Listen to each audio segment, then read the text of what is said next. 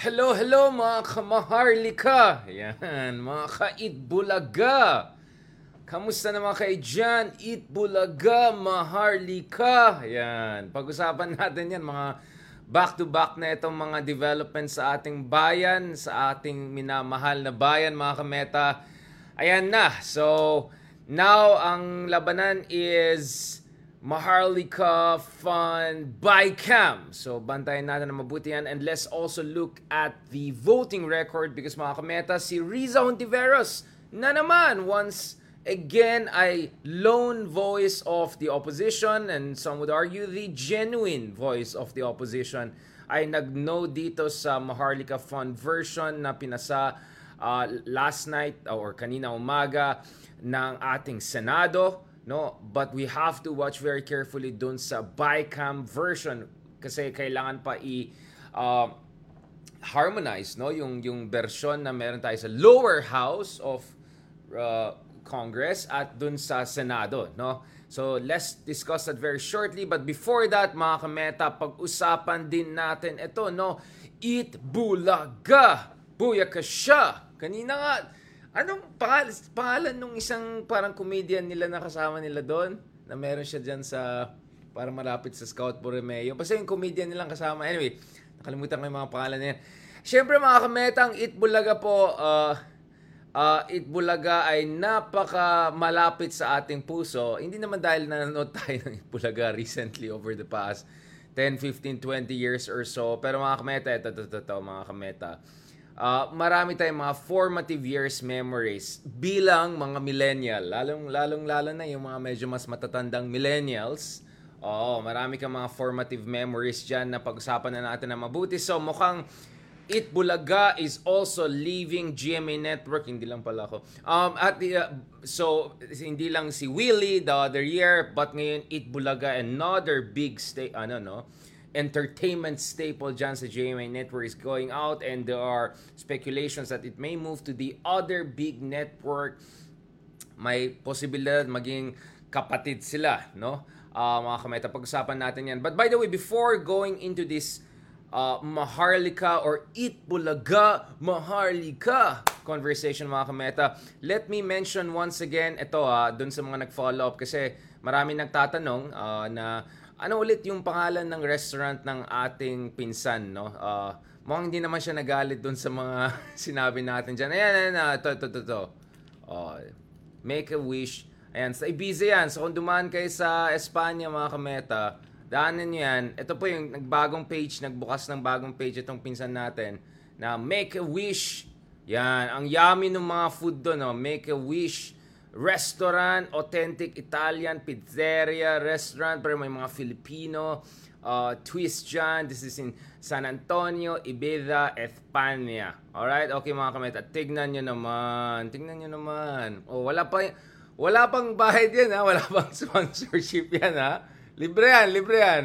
Para sa bayan, para sa bayan. Then talagang magaling itong pinsan natin. So please check out the page, follow, make a wish. Yan, make a wish. Follow na yan. Ha? Parang may pagkano yun na ano yung parang may show na Make-A-Wish ba yan sa GMA dati ba yan? Anyways, so please check out Make-A-Wish Restaurante Ibiza, España. Who knows, next thing you know, there'll be branches all around the world. Pati dito sa Pilipinas. So please check it out. And please follow. Follow yung page. Kahit di kayo pupunta sa España or Ibiza, at least follow the page and check the yummy food there. Di ba? Lalong-lalo na yung mga mahilig mag-intermittent fasting na katulad natin. Di ba? Like, sabi ko, nako, mahirap to. Di, di, na, di na tayo kakain yan, di ba? Kasi twice a day lang tayo kumaka, kumakain at we try to put 15 to 16 hours uh, difference no between the meals, yung last meal of the day and the next meal of the next day, no? But parang pag tinignan mo tong mga pizza na ito, parang wow!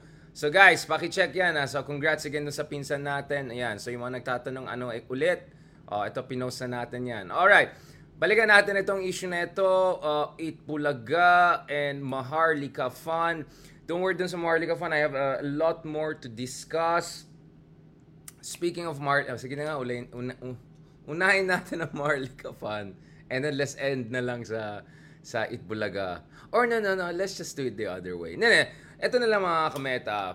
Speaking of ano, nene, ako, kasi nung high school namin sa Baguio, especially nung time, kasi may time na nasa public school tayo nag-aaral. So, shoutout naman dyan sa mga uh, high school natin dyan sa Baguio City yan. Kasi may mga times, mga kameta, parang kasi, uh, may times na nakistay din kami sa lola namin. Uh, so, akyat ka ng bundok all the way, abot ka ng Marcos Highway, yon Marcos Highway! Solid North. And then, akyat ka na naman doon sa bundok. So, yun yung mga everyday kong ginagawa. Kaya actually, a part of me says, siguro dapat mas matangkat pa ako. Siguro uh, easily 6'6'1 dapat sana kaysa mga 5'10, 5'11, mga ganun. Kasi yung akyat everyday, napakahirap yun eh. Uh, and, uh, no, and one thing I remember very well dito sa Itbulaga is, ito, magka-class tayo. Lumalabas na yung chest natin. And then, and then, like, during lunchtime kasi, may mga times, umuwi ako, bumababa ako sa bahay, yan, all the way down, lunch, and then akyat na naman for the class. At yung parating pinapanood sa bahay pag uwi namin, yan, Itbulaga. So, you know, it's, uh, yan, ah, yung mga ganyan memories, hindi yan mawawala. Now, for quite some time, mga kameta, meron mga uh, bali-balita na medyo alanganin itong situation with uh, Itbulaga at uh, former Senator, Senate President uh, Soto was pushing for some sort of rearrangements there. At mukhang ito na, final na po yan. Mukhang alis na talagang Itbulaga. Uh, hindi lang di sa GMA Network, it looks like it, but mukhang dun sa totally, no? Uh, itong arrangements na meron sila para let's get this right, no? Okay. Uh, ayan, napang, napang, napahinga lang ng sandali ang issue ng Itbulaga ng sinabi ni Vic Soto sa nakaraang MediaCon na upcoming GMA Senscom na open 24/7 na nabayaran na siya ng malaking pagkakautang sa kanya sa ng Tape Incorporation. Alam niyo naman saan uh, related na 'yan. Uh, ay, wait lang. You know what? Okay. Na, ito, ito, ito. Baka maano tayo dyan. Let's be careful, ha? Don't worry guys, pupunta tayo sa Maharlika Fun. Unahin muna natin itong ano na to, Itbulaga na ito. Kasi Itbulaga, Maharlika, di ba? Ito, ito, ito. Okay, so. So Itbulaga, uh, so GMA apparently surprised na Itbulaga is departing. Uh, says tape has block time deal until 2024. So medyo uh, issue yan kasi siguro expectation nila one more year pa mag-stay. So GMA Network is saddened by the quote unexpected departure of its noontime show almost after 30 years. So, halos ka-age pala natin itong Itbulaga na ito, no? Grabe, no? 30 years na halos pala itong Itbulaga. Uh, at ito yung ayon uh, sa... Uh, so, depart siya dun sa kanyang producer, yung Television and Production Exponents or TAPE Incorporation. Sa isang statement, sinabi ng GMA, we are saddened by today's unexpected turn of events with regard to Itbulaga. In the same statement, sabi ng GMA na it, it is still uh, it still has an ongoing block time agreement with which with tape which said that Itbulaga was supposed to air on GMA at least until 2024. So that's what uh, more than six months or almost six months, no? So GMA has been the home of Itbulaga for many years and we still have a block time agreement with, tape until 2020 for the noon time slot. So I don't know anong gagawin nila dito. Uh, what's the situation here? GMA, however, did not address yung rumor transfer of Itbulaga to another network. Mukhang yung at pag-usapan natin shortly yan. So together with all the Filipino fans, we pray for a swift resolution of their issues. Maraming salamat sa patuloy na suporta, mga kapuso. Yan ang sinabi ng GMA Network, which of course, for disclosure, was my former employer, one of my longest employers for almost five, uh, naman, one of my, you know, ka-employer, mga ganun, for, for a very long time. Now, ang balita is, mukhang pupunta, or at least, yun yung balita na baka pupunta na sa TV5, no? Which is the next other big media network. Wait lang, nasan tayo pumunta? Ayan, post natin dito mga kameta. So, ayan na. Siliparan na lahat, nangliliparan na lahat sa TV5. The big, the new big one ba yan? Diba? And TV5 was actually supposed to have a deal with ABS-CBN also, although naskatal yan because of uh, you know, mga, alam niyo na, yung mga nagpo-push back dyan sa Kongreso, among others, yung mga katatay, etc. So, ito, ito, ito. So, some are thinking na most baka lilipad na sila sa kabila. Alright, so yun yung po yung news na So, basahin niyan sa PEP. Diyan yung news na mukhang pupunta sa na TV5. As I said, the media landscape is very dynamic, is very in flux, and tingnan natin if if that could also help boost TV5 to become the premier, no?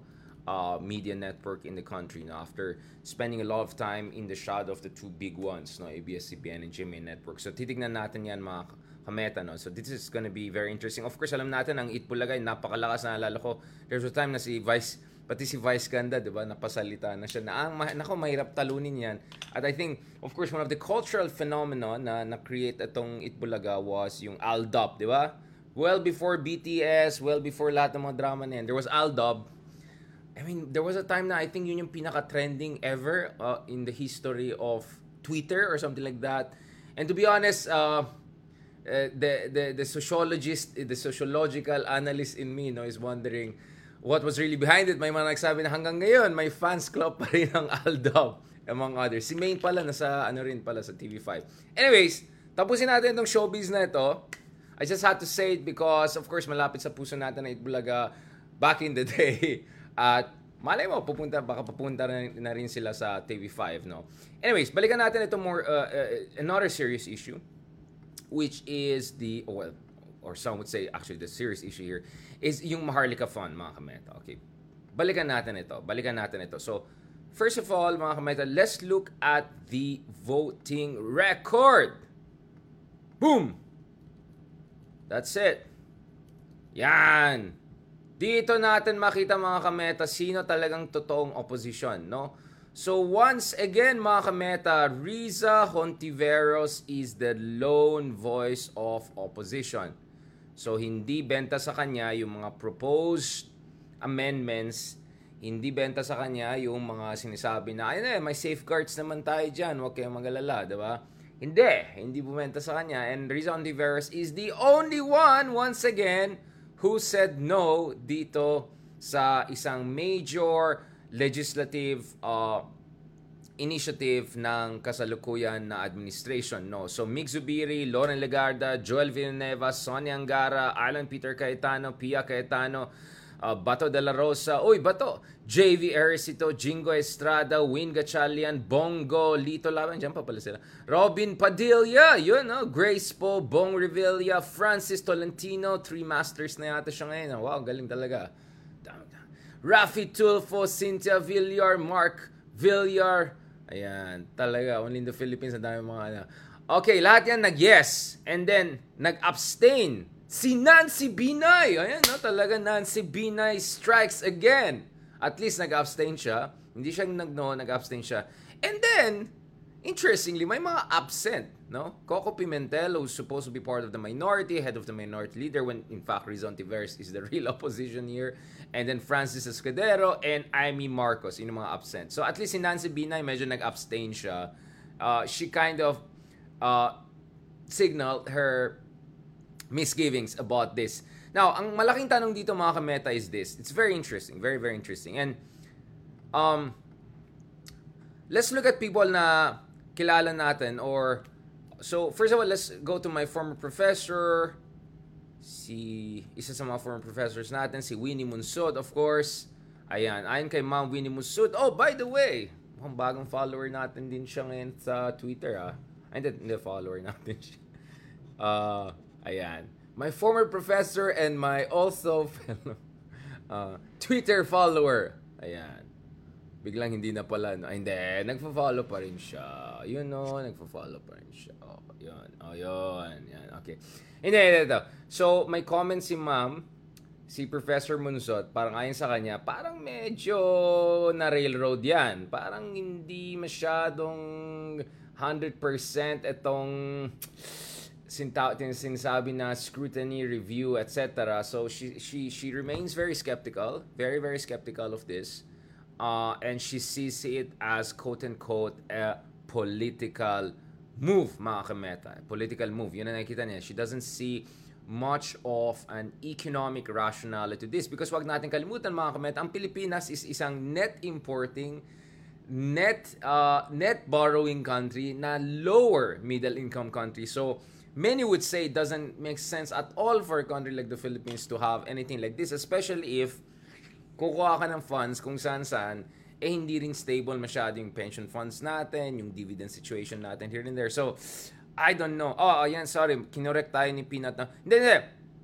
Peanut, 28 years sa GMA Network. Oh, 40 years na si, ano, 40 years plus na Itbulaga. Ayan, sorry, I just saw the... No, no, no. I was referring, I was referring to, ano, yung showing on GMA. Katulad ng nakita natin. Kasi alam ko yung Itbulaga itself is much older. Much older than yours truly. Alright. Okay. Um, okay, balikan natin. No, so for her, it's it's a political move.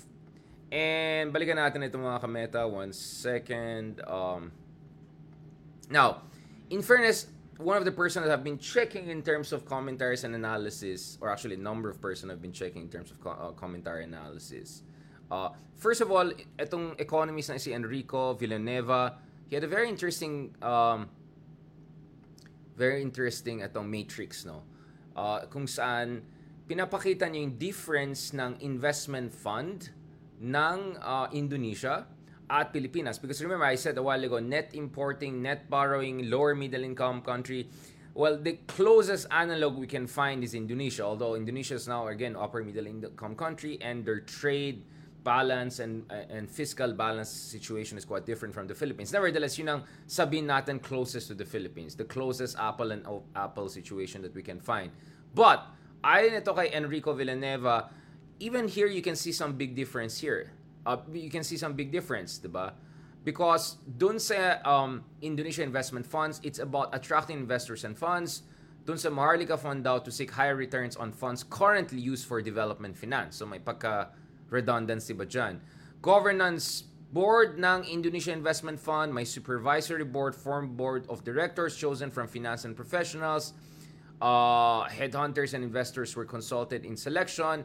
Uh, management contract between supervisory board and their what uh, board of directors. And in comparison, dun sa Maharlika Fund, at least in one version of Maharlika Fund that we're seeing, walang supervisory board that controls board of directors. There is a passive advisory board which cannot do meeting nor control function. At yung board of directors are primarily political appointees, not necessarily technocratic.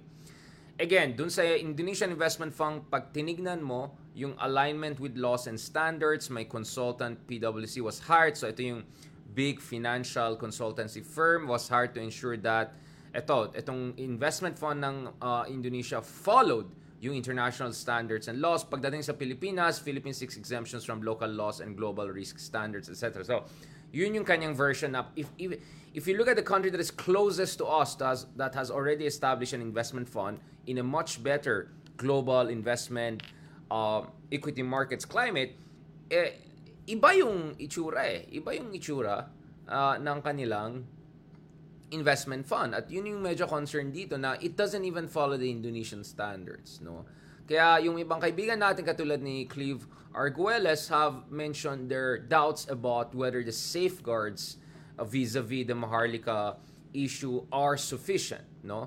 Uh, considering the Philippines' very poor track record in terms of fighting corruption, just just look at the Philippines' ranking in terms of corruption, in terms of transparency and accountability, no? Uh, obviously, iba yung kay Lenny Robredo because consistently nag-top siya doon sa ano, uh, alam niyo na, doon sa Commission on Audit, no? Now, so na-approve na yung ano ng uh,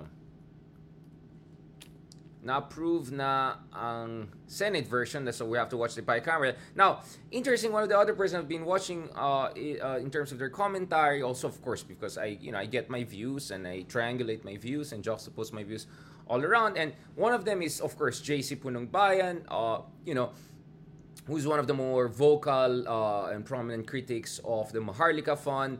Now, as you may know, a few months ago, may konting mga disagreements, etc. Uh, on some macro policy policy issue and of course my contention was that you know wag tayo mag-turfing dito no and that's and when we talk about issues of policy no it's this should not be just left to economists interestingly JC Punungbayan had similar sentiments when it comes to not just blindly following no sinasabi naman technocrats sa government. So sabi niya hoping for more critical reporting of Maharlika. Please don't just echo what the econ managers are saying. They're not infallible. Exactly the same thing goes word for academic economists.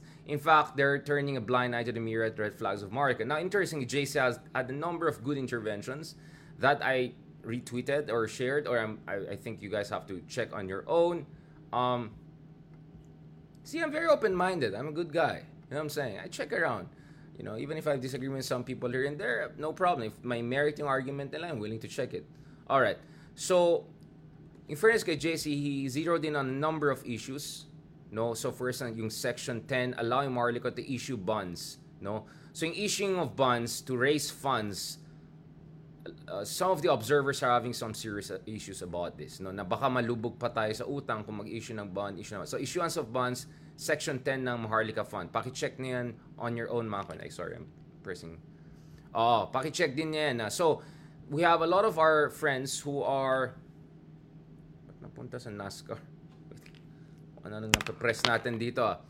No, so we have we have good friends here who are really checking a number of key details. Now, uh, JC also correctly pointed out that if you look at the Philippines, we are actually a net borrowing country from the rest of the world. So they're also so this is the numbers we're seeing. So as a net borrowing country, does it make sense for us to pretend that we have a lot of extra funds that we can gamble or we can okay, we can uh, have risky investments or diversified investments, whatever, right? Okay, so yun yung sinasabi nila. I think these are some legitimate points that are being raised.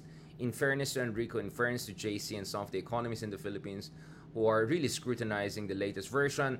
Ako naman mga kameta para sa akin, babantayan dapat din natin itong final version nito.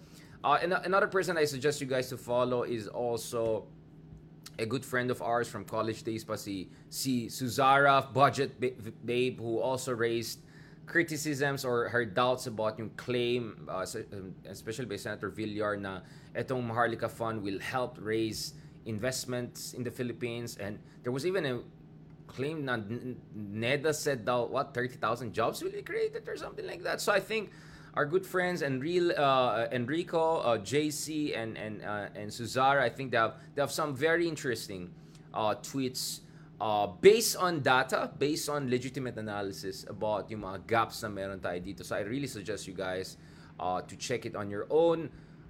For me, I think Winnie Munsod really has something to say when she uh, argues that this is fundamentally a political move rather than an economic move. And I'm glad that their economists who do a lot of political analysis, the same way that, you know, political scientists and historians should not necessarily be barred from making economic analysis when they know a thing or two also about the basics of policy making, etc.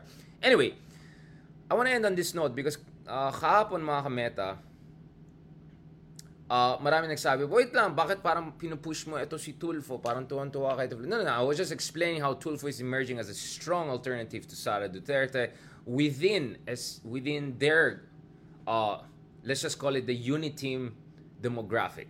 No, that will be an interesting thing. Uh, Sara Duterte versus Tulfo fight 2028. It's like Bongo Marcos running against Sara uh, Duterte in 2022, which didn't happen. But this could happen later on in 2028 so that's one base.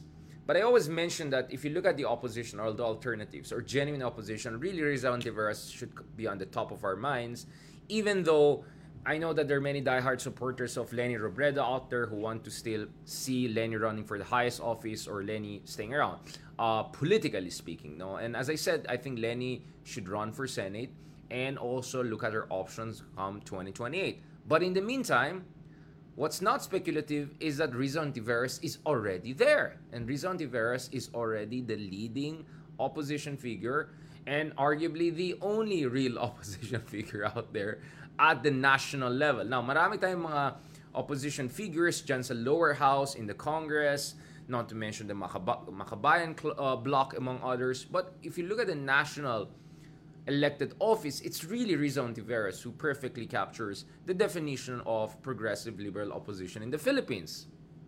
And yet, and yet, mga kameta, and yet, mga kameta, I just don't feel that there's enough support, enough highlighting, enough traction generated for the very legitimate, consistent, conviction-based, principle-driven interventions that she has made.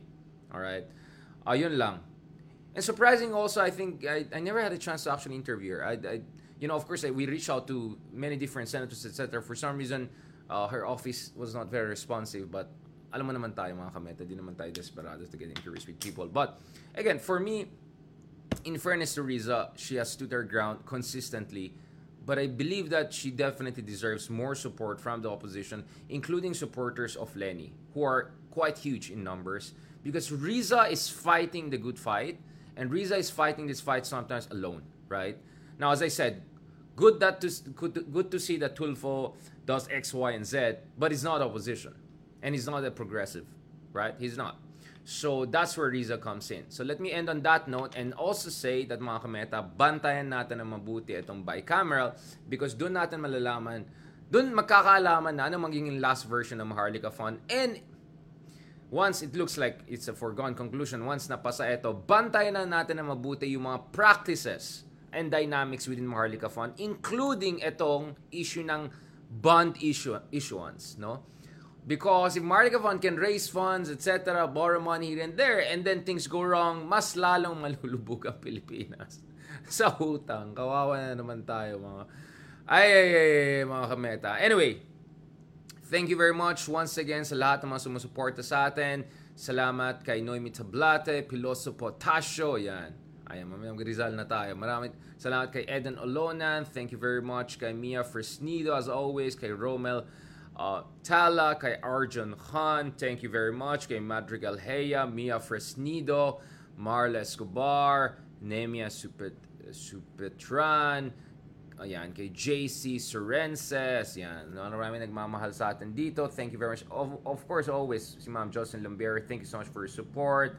Ayan, si amigo Salvatore. Buenos dias. Alright. Kamusta, kamusta? Almost buenas noches. Okay. Mga kampaneros, thank you very much again. I think this was a good conversation. Eat Bulaga Maharlika. Yan. And don't forget again, ha? Paki-follow cousin natin yung bagong restaurant niya. I'm not doing this just because he's my cousin. I mean, marami tayong, marami tayong mga kamag-anak. No? But, but the point is, mga kameta, right? In fairness naman, I know this guy knows his stuff. He went through the fire, diba? When he was in Rome, he learned the tricks of the trade. He is an authentic Italiano style chef, but also he loves the Philippines and he wants to fusion. So please support him. At the very at least follow him on Instagram and like his stuff and show support, show love. Because mga kameta, mahirap maging negosyante. Uh, you know, lalo lang kung Pinoy ka, abroad ka, you have to deal with a lot of issues. Mahirap maging negosyante. So please show support for young businessmen, for people who want to put the Filipino food, Filipino talent on the map. Maraming salamat, muchas gracias, and see you soon. God bless.